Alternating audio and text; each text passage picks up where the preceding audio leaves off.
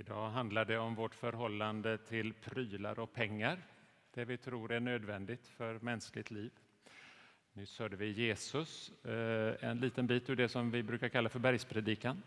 Han gav två goda råd på vägen. För det första, samla inte skatter på jorden utan i himmelen. Och för det andra, ingen kan tjäna två herrar. Så här lät det. Samla inte skatter här på jorden där mal och mask förstör och tjuvar bryter sig in och stjäl. Igår var jag uppe i en skylift och lagade laggårdstaket hemma. Skylift är en rätt så eh, häftig grej att åka runt i. Man får en väldig utsikt.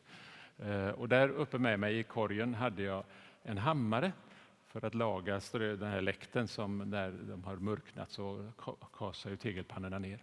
Och när jag tog hammaren i min hand så insåg jag att det här är ju svärfar Eriks hammare. Han dog 2007. Våra verktyg kommer att överleva oss. Nutida arkeologer eh, runt Medelhavet hittar ofta nedgrävda skatter, mängder med små mynt inne i de antika husgrunderna Människorna är döda. Kropparna, hustimret, kläderna har förmultnat.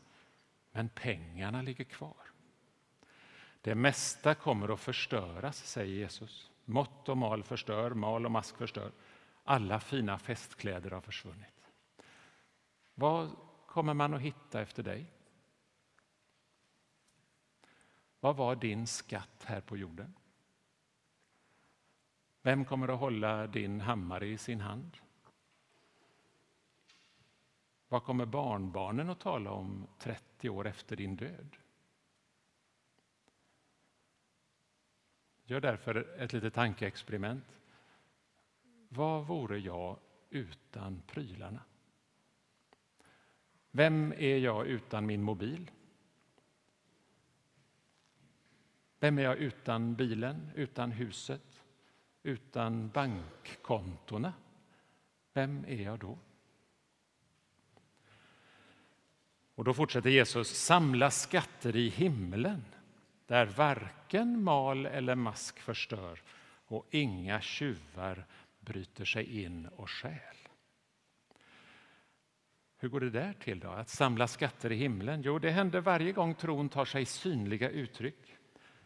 När du går till kyrkan som idag, när du bryr dig om din ensamma släkting, när du ringer det där besvärliga samtalet, när du uppmuntrar den besvärliga kollegan på jobbet, när du gör något utan att räkna med att bli uppmärksammad, tackad och avlönad, då samlar du skatter i himmelen. Samma sak händer när du ger din inre människa näring. Eh, när du tar emot Jesus i den heliga nattvarden här alldeles strax. När du ber din aftonbön ensam när ingen ser på. När livet långsamt inifrån förändras så att du blir allt mindre intresserad av din egen framgång och allt mer intresserad av andra.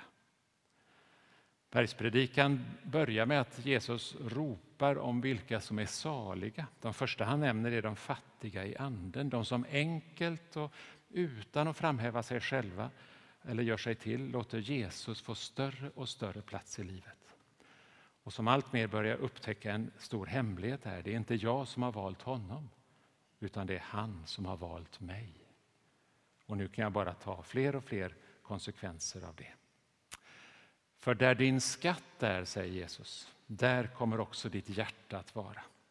Man kan inte tjäna både Gud och mammon. Dansen kring guldkalven som vi hörde om nyss fortsätter med oförminskad styrka in i vår tid.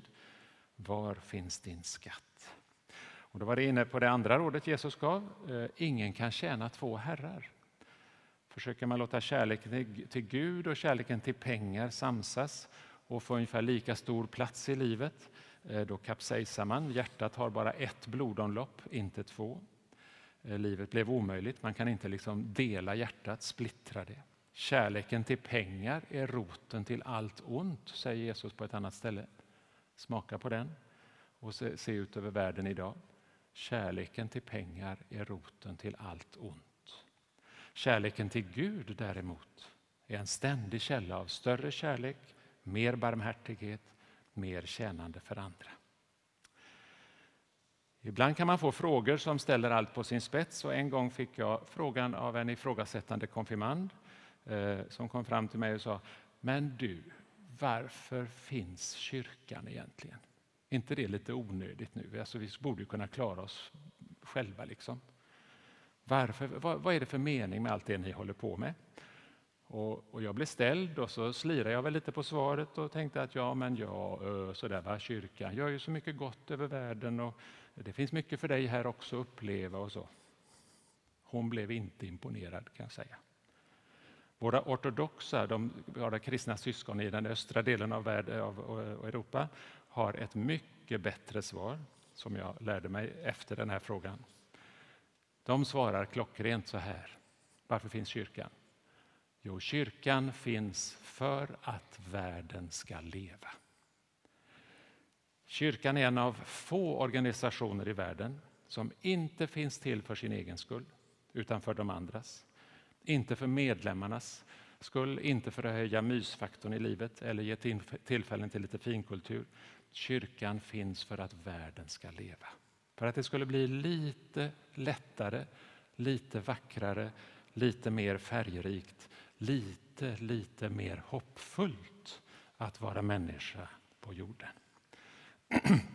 Alltså är Fässbergs församling Eh, ett hoppfullt tecken på att det finns något annat än status och tillväxtjakt. Att människor samlas runt Jesus här i Mölndals innersta är viktigare än man först kan tro. Här inbjuds du att tillsammans med andra kämpa för rättfärdigheten. Att inte ge upp Gudsrikets drömmar, att samla skatter i himlen även om det verkar hopplöst. Församlingen är ett tecken på att det finns ett annat liv än turboindividualismens. Varje söndag får du hjälp och flera gånger i veckan får du hjälp att här fylla på kyrkans, våra gemensamma skatter i himlen. Bönen, lovsången, nattvarden, bibelläsningarna, uppmaningarna till diakoni, till tjänst för andra. Allt syftar mot detta enda, det enda nödvändiga med evigheten för ögonen för att världen ska leva. Vi låter det vara tyst en kort stund. Eh, försök minnas om det var en mening eller två som du skulle ta med dig ut i den här veckan. Eh, leta reda på den meningen och bädda ner den djupt i ditt hjärtas åker.